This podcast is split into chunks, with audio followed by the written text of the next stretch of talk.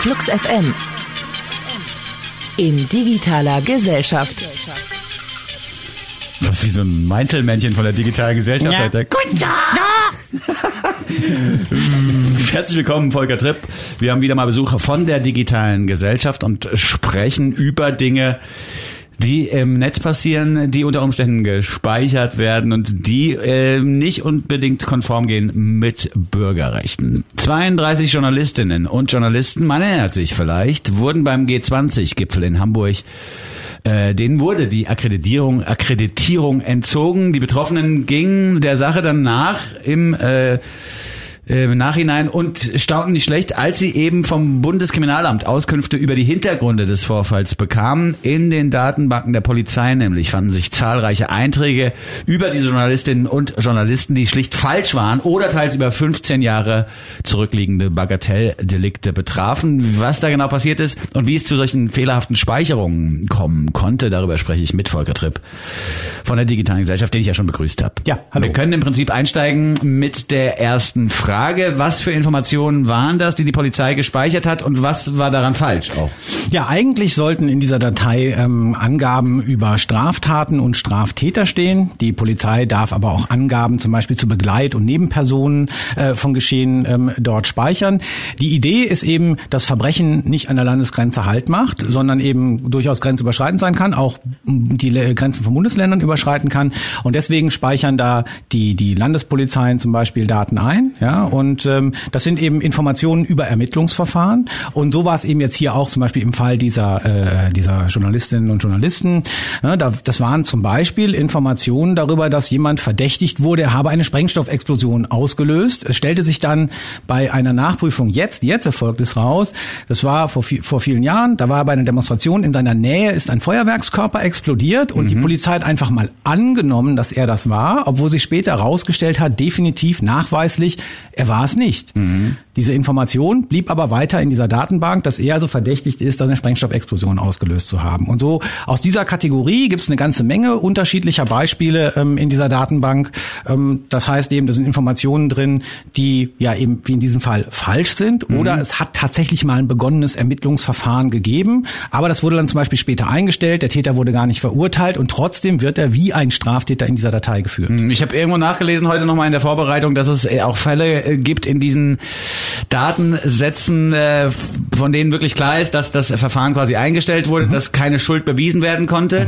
Äh, Die Daten werden dann aber nur gelöscht, oder äh, das ist zumindest so passiert, in Fällen, äh, wo dann auch die Ermittlungsbehörden davon überzeugt waren, dass derjenige unschuldig ist. Dann Genau. hat man gesagt, dann streiche ich das dann unter Umständen wirklich daraus. Und das ist ja im Prinzip falsch. Das ist ja äh, eine falsche Definition oder eine falsche Interpretation von geltendem Recht. Äh, genau so ist es, ja. Also das hat ein bisschen was zu tun mit der Struktur dieser Datei. Das ist eine sogenannte Verbunddatei. Also es ist nicht eine Datenbank, die nur von einer Behörde geführt wird, sondern ganz unterschiedliche Behörden können Daten in diese Datenbank einspeisen. Das sind die Polizeibehörden der Länder, das ist die Bundespolizei, ne, die man auch so vom Bahnhof und so kennt, das ist das Bundeskriminalamt, ja, und es sind die Zollbehörden. Ja. Also schon eine ganze Menge. Und die dürfen auch alle darauf zugreifen. Es gibt zwar unterschiedliche Zugriffsebenen, also es gibt so eine Hierarchie in den Zugriffen, aber erstmal grundsätzlich dürfen alle einspeichern. So, das Problem ist jetzt, man kommt da also relativ leicht rein, nämlich beispielsweise, weil ein Ermittlungsverfahren gegen einen läuft oder auf Landesebene irgendeine Polizei einen Verdacht gegen einen hat. Ja. Zack, die schreiben das in diese Datei rein. Was sie leider häufig nicht da reinschreiben ist,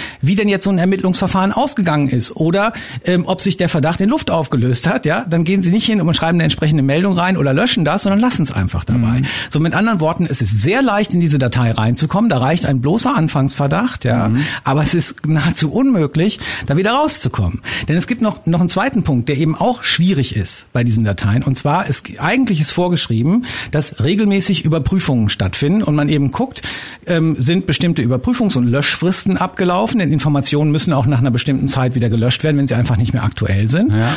Ähm, Und wenn dann aber zwischenzeitlich ein neuer Eintrag hinzugekommen ist bei einer Person, dann schiebt das diese Löschfrist hinaus oder diese Überprüfungsfrist hinaus. Und so kann es eben passieren, wie es eben auch hier war, dass teilweise über 15 Jahre alte Bagatelldelikte und so Jugendsünden in diesen Dateien noch enthalten waren und Leute dann dadurch, weil sie irgendwann mal mit dem Joint erwischt worden sind, also offiziell als Rauschgiftkriminelle gelten Ja. und so. Also das mit Und anderen weil sie dann Worten. später mal falsch geparkt haben, jetzt so ein blödes Beispiel, haben sie dreimal falsch geparkt, dann ist der Joint mit 15 ist quasi immer noch in der Datei drin. Weiter. Ja, genau. Also we Ja. wegen Falschparkens kommt Ja, man da jetzt nicht rein, aber ja. äh, genau. Also im Prinzip, es findet irgendein neuer Eintrag statt. Und nochmal, dafür muss man ja nichts gemacht haben, ja. Um ganz um ganz deutlich zu sein. Es reicht eben aus, dass die Polizei sagt, wir haben jetzt hier einen Verdacht gegen dich. Hier ist ein Böller explodiert und du standst zehn Meter daneben. Da standen zwar noch 30 andere Leute. Wir nehmen jetzt einfach mal an, Du du, ein warst es. Feuerzeug in der Tasche. Zum Beispiel, so, ja. Und also dann, wir nehmen einfach mal an, du warst es. Und zack, ja, kommt der Eintrag da rein und äh, der Eintrag mit dem Joint bleibt eben auch noch länger drin. Genau das. Jetzt äh, hat sich der Präsident des BKA gemeldet, weil sich natürlich auch, äh, es waren Journalisten und Journalistinnen betroffen. Das ist natürlich ein bisschen blöd, ja, für die Behörden, weil die sich natürlich auch beschweren und weil die auch darüber schreiben, dass das nicht rechtens gewesen sein kann, weil die auch recherchiert haben, nochmal haben festgestellt, sagen, die bohren dann auch nochmal Genau, nach. die verrückt. Ja, diese Crazy. Journalisten.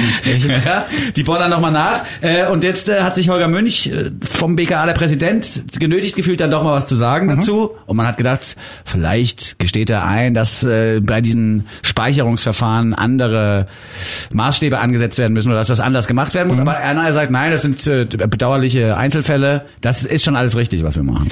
Ja, das äh, sagt er, das, äh, sagen wir mal, das Bild, was ähm, frühere Überprüfungen auch abgeben, äh, spricht tatsächlich eine andere Sprache. Ja? Also 2012 hat der damalige Bundesdatenschutzbeauftragte Peter Schaar beispielsweise eine dieser Dateien, die in diese Verbunddatei reingehören, überprüft. Ähm, da ging es um äh, linke Straftäter und äh, da mussten damals 90 Prozent der Einträge gelöscht werden, weil sie rechtswidrig waren. Also Wow. ich glaube, das gibt schon relativ gutes Gefühl dafür, wie so der Umgang mit Datenschutz und so in dieser Behörde tatsächlich aussieht. Also da äh, scheint man sich nicht wirklich so sehr drum zu scheren und das scheint eher ein systemischer Fehler zu sein Ja. als wirklich ein Einzelfall.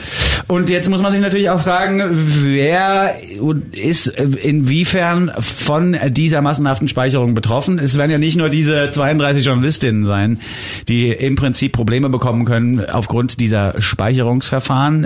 Es ist so ein Ding, wo man wieder sagen muss, es ist so ein Problem, das alle betrifft, oder? Ja, das ist tatsächlich ein Problem, was alle betrifft. Und das ganz Schwierige dabei ist, die meisten Leute werden nie etwas davon erfahren. Denn in den Fällen auch dieser Journalisten, um die es jetzt geht, war es tatsächlich so, dass ihr polizeiliches Führungszeugnis, ja, dass er ein Bundeszentralregister Auszug ist, Dass man auch abholen kann. dass man abholen abrufen kann. Genau, das kann man abrufen. Es gibt eben auch zwei verschiedene Versionen davon, aber die waren bei diesen Journalisten blütenrein. Ja, Wow. da fanden sich keine Einträge. Aber die Polizei speichert in einer riesigen zentralisierten Datenbank alle möglichen Angaben über die Verdächtigungen. Nochmal, die teilweise 15 Jahre alt sind. Ja, Ja. und da sieht man eben ähm, und also Polizei kann ja darauf zugreifen auf diese Datenbank, diese Informationen. Wenn sie dann mit jemandem zu tun haben, können sie diese Datenbank abfragen, damit sie wissen, mit wem sie es zu tun haben. Ja. Ja, so, und dann hat das natürlich einen enorm stigma- stigmatisierenden Effekt. Ja, beispielsweise nehmen wir mal an, jemand wird einfach in der Verkehrskontrolle angehalten und angenommen, aus irgendwelchen Gründen wird diese Datenbank dann abgerufen. Ja. Ja. Und dann steht drin, vor 15 Jahren ist der Mann im Joint erwischt worden. Dann kann man sich schon vorstellen, welches Szenario Ja. sich dann eben anschließt. Ja, nur mal als Beispiel. Ja. Und ähm, das zeigt eben, es kann, oder auch wie jetzt im Fall dieser Akkreditierung, eben einen enorm negativen Effekt für die Personen haben. Und es kann eben sein, dass aus so einem Eintrag auch noch weitere Grundrechtseinschränkungen Ja, folgen. also in dem Fall äh, hat das ja auch ein, hat der Effekt ja noch weiter gestreut. Es ist ja durchaus so, dass man, dass man so demokratische Grundprinzipien in Gefahr sieht, wenn man merkt, da werden 32 Journalistinnen von der Veranstaltung Mhm. Ja, sicher. ausgeschlossen, von denen ich ein paar kenne und von denen ich auch ein paar äh, Texte schon gelesen habe und wo ich mir auch gewünscht habe, genau aus der Perspektive vielleicht mal einen Blick auf den G20-Gipfel Mhm. Beispiel. zu lesen. Äh, und die waren dann plötzlich alle nicht mehr am Start. Also das wird ja dann richtig gruselig und ich finde, je länger wir drüber reden, du merkst es auch schon an der Geschwindigkeit meiner Mhm. Rede, da kann man, desto krasser kann man sich aufregen wieder mal. Und desto gruseliger wird's auch. Es gibt sogar einen Fall, äh, da hat ein Journalist, äh, es ist in der Türkei, glaube ich, verhaftet worden mal bei einer bei einer Demonstration. Und da ist offenbar über den türkischen Geheimdienst nach Deutschland die Information gewandert, dieser Mensch gehört dem linksextremistischen Spektrum an. Und ähm, auch dieser Eintrag findet sich als eigener Eintrag des BKA in dieser Datenbank. Und zwar obwohl gleichzeitig dann also da vermerkt ist, dass er jedenfalls wohl nicht an Straftaten auf dieser Demonstration beteiligt war, aber man ihn doch wohl vermutlich zum linksextremen Spektrum äh, ähm, rechnen können. Ja. Und dann fragt man sich, Moment mal, wenn der gar nichts gemacht hat, warum stehen dann überhaupt irgendwelche Angaben über den in dieser Ja, und was für Datenbank? Konsequenzen das für das Leben dieses Einzelnen Genau. hat, die er überhaupt nicht versteht. Also Richtig. wir werden ja Türen zugeschlagen, wahrscheinlich an allen Ecken und Enden. Das kann Und passieren, du weißt ja. nicht warum. Das ist So ja ist auch, äh, ist ja schon fast Gaslighting auch so ein bisschen. ja, genau, das, das kann richtig, richtig gruselig Ja. werden. Ne? Jetzt müssen wir uns natürlich fragen, am Schluss, vielleicht hast du eine kurze, knackige Antwort Mhm. darauf, darauf, was man machen muss. Was soll man jetzt als Bürger, Bürgerin tun, um dieser Entwicklung entgegenzutreten oder zu sagen, ich bin damit nicht einverstanden oder um solche Fehler in Zukunft zu vermeiden? Also man kann zunächst mal hingehen und einfach Auskunft verlangen über die Daten, die beim BKA gespeichert sind. Dann kann man sich relativ sicher sein, dass man erstmal einen abschlägigen Bescheid bekommt. Also sie sagen erstmal nein. Mhm. Dann muss man am Ball bleiben. Und da kann man sich zum Beispiel auch die Hilfe holen der Landesdatenschutzbeauftragten oder des Bundesdatenschutzbeauftragten. Mhm. Ja? Ähm, generell sollten eigentlich diese Dateien jetzt mal alle auf den Prüfstand. Also wirklich komplett und die Datenschutzbeauftragten müssen sich das einmal komplett ansehen. Es hat zwar vor kurzem schon in gewisser Weise eine Überprüfung gegeben, aber das muss nochmal systematisch und komplett mit allen polizeilichen Datenbanken passieren. Dann müssen alle rechtswidrigen Einträge gelöscht werden und man muss eruieren, woran lag das und dann diese Fehler gezielt beheben. Und wenn die sich nicht beheben lassen, dann muss man mal darüber reden, ob es diese Datenbanken in dieser Form eigentlich überhaupt weitergeben darf. Ja, und man spart ja unter Umständen auch Festplatten ohne Ende. Wenn man da hin und wieder mal ein paar Daten löscht wieder. Ja, genau. Wird, der, wird die aber ich glaube, das so teuer. Ja, aber ich glaube, also daran, daran wird es jetzt nee, nicht scheitern. Nicht.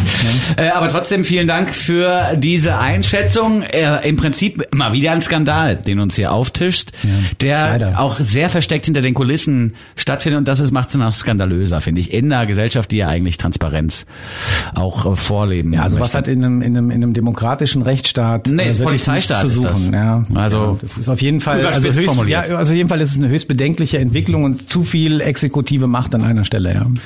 Gut, äh, trotzdem, ich meine, es ist eine, ein heavy Thema, aber trotzdem vielen Dank für die Expertise. Ihr könnt das Gespräch nochmal nachhören auf fluxfm.de, ihr könnt es auch nachgucken auf YouTube, wenn ihr möchtet.